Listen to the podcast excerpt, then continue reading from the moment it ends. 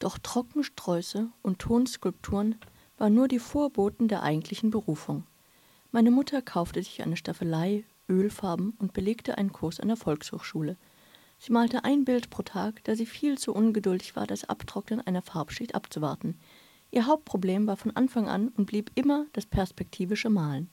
Auf vielen ihrer Bildern schimmern durch die dünn aufgetragenen Farben die dick mit Bleistift gezogenen Linien, die Hilfe suchend auf einen Fluchtpunkt zustreben. Diese Striche waren Leitplanken, die den Pinsel vom wirren Abgrund retten sollten. Es half alles nichts. Unser Hund im Vordergrund sah aus, als wäre er so groß wie ein Elefant, und die Reddachkarte im Hintergrund schien zehn Kilometer entfernt zu sein. Um sich zu verbessern, fuhr sie für mehrere Wochen zu einem Kurs in die Toskana und kam braun gebrannt mit einem ganzen Arm voll Leinwänden zurück. Pinien, Hügel, Steinhäuser, doch sobald eine Treppe zu einem Eingang hinaufführte, krachte alle Statik zusammen. Selbst das ehrwürdige Alter der Behausung konnte für eine so windschiefe Treppe nicht herhalten. Keinem Menschen wäre es möglich gewesen, unbeschadet diese Stufen zu ersteigen, doch sie blieb bei ihren mediterranen Motiven. Stundenlang malte sie selbstversunken in diesen hell erdfarbenen, blauhimmligen Landschaften herum. Draußen heulte der norddeutsche Wind und der Regen peitschte so heftig gegen die Fensterfront, als wohnten wir mitten in der Brandung des Nordmeeres. Sie malte und malte, südliche Wärme, Terrakotta, Terrassen mit blühenden Oleandern in bauchigen Töpfen, Menschen ohne Gesichter an gedeckten Tafeln unter Olivenbäumen. Stets im Hintergrund ein paar dunkelgrüne, spitzschmale Zypressen, sauber aufgereiht.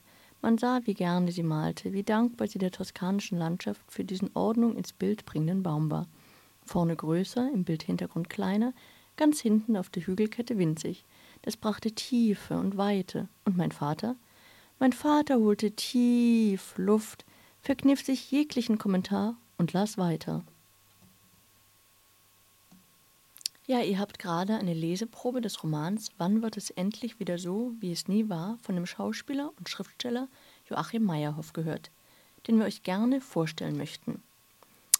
Ist das denn normal, zwischen Hunderten von Verrückten als jüngster Sohn des Direktors einer Kinder- und Jugendpsychiatrie aufzuwachsen?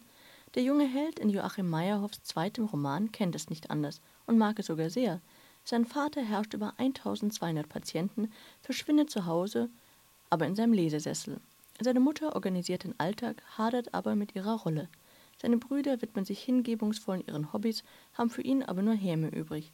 Und er selbst tut sich schwer mit den Buchstaben und wird immer wieder von diesem großen Zorn gepackt. Glücklich ist er, wenn er auf den Schultern eines glockenschwingenden, riesenhaften Insassen übers Anstaltsgelände reitet. Joachim Meyerhoff erzählt liebevoll und komisch von einer außergewöhnlichen Familie an einem außergewöhnlichen Ort, die einander hängt, aber auseinandergerissen wird und von einem, einem Vater, der in der Theorie glänzt, aber in der Praxis stets versagt. Wer schafft es sonst, den Vorsatz zum 40. Geburtstag, sich mehr zu bewegen, gleich mit einer Bänderdehnung zu bezahlen und die teuren Laufschuhe nie wieder anzuziehen? Oder bei Flaute mit dem Segelboot in Seenot zu geraten und vorher noch den Sohn über Bord zu werfen? Am Ende ist es aber wieder der Tod, der den Glutkern dieses Romans bildet, der Verlust, der nicht wieder gut zu machen ist, die Sehnsucht, die bleibt und die Erinnerung, die zum Glück unfassbar pralle, lebendige und komische Geschichten produziert. Joachim Meyerhoff erzählt von einer Welt, die ihresgleichen sucht, wie es ist, zwischen Hunderten von Verrückten aufzuwachsen, weil der Vater der Psychiatriedirektor ist und das Elternhaus mitten auf dem Anstaltsgelände liegt. Ein brüllend komischer und tief trauriger Roman über einen Jungen, der am besten schläft, wenn nachts die Schreie der Patienten hallen, der Blutsbrüderschaft mit dem Hund schließt und dem Doppelleben seines Vaters auf die Spur kommt und über einen faszinierenden Vater, der in der Theorie glänzt, in der Praxis versagt, voller Lebensfreude ist und doch nichts gegen sein viel zu frühes Ende tun kann. Wie schon die Zeit online sagt, es ist ein mitreißender, bewegender, lebenskluger und romantischer Roman. Auch die FAZ lobte den Roman. Es ist ein wunderbares Vaterbuch, zärtlich, komisch und am Ende untröstlich, traurig.